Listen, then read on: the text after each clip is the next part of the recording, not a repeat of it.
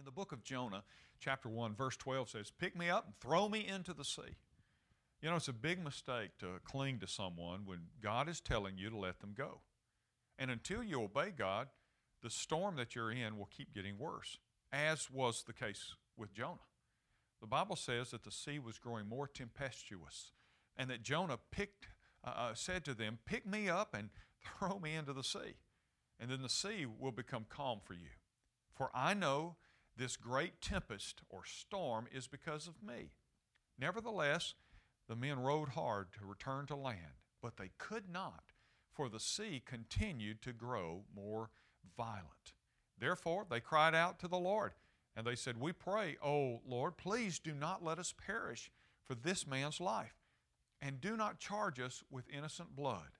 For you, O Lord, have done as it pleased you." And so they picked up Jonah, and they threw him into the sea, and the sea ceased from its raging.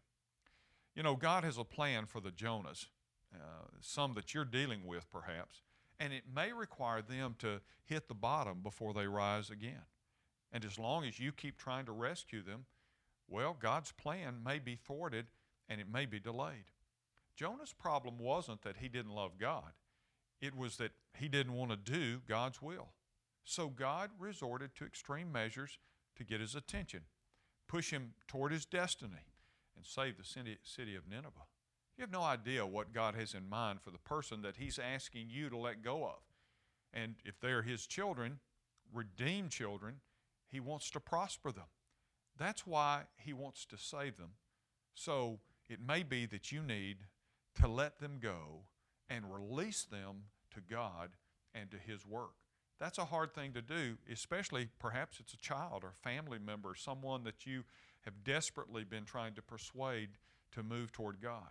But God may want you to say, "I release them to you, Lord. I'll pray for them, but I release them to you." I'm Ray Jones, and that's another heart truth for your day.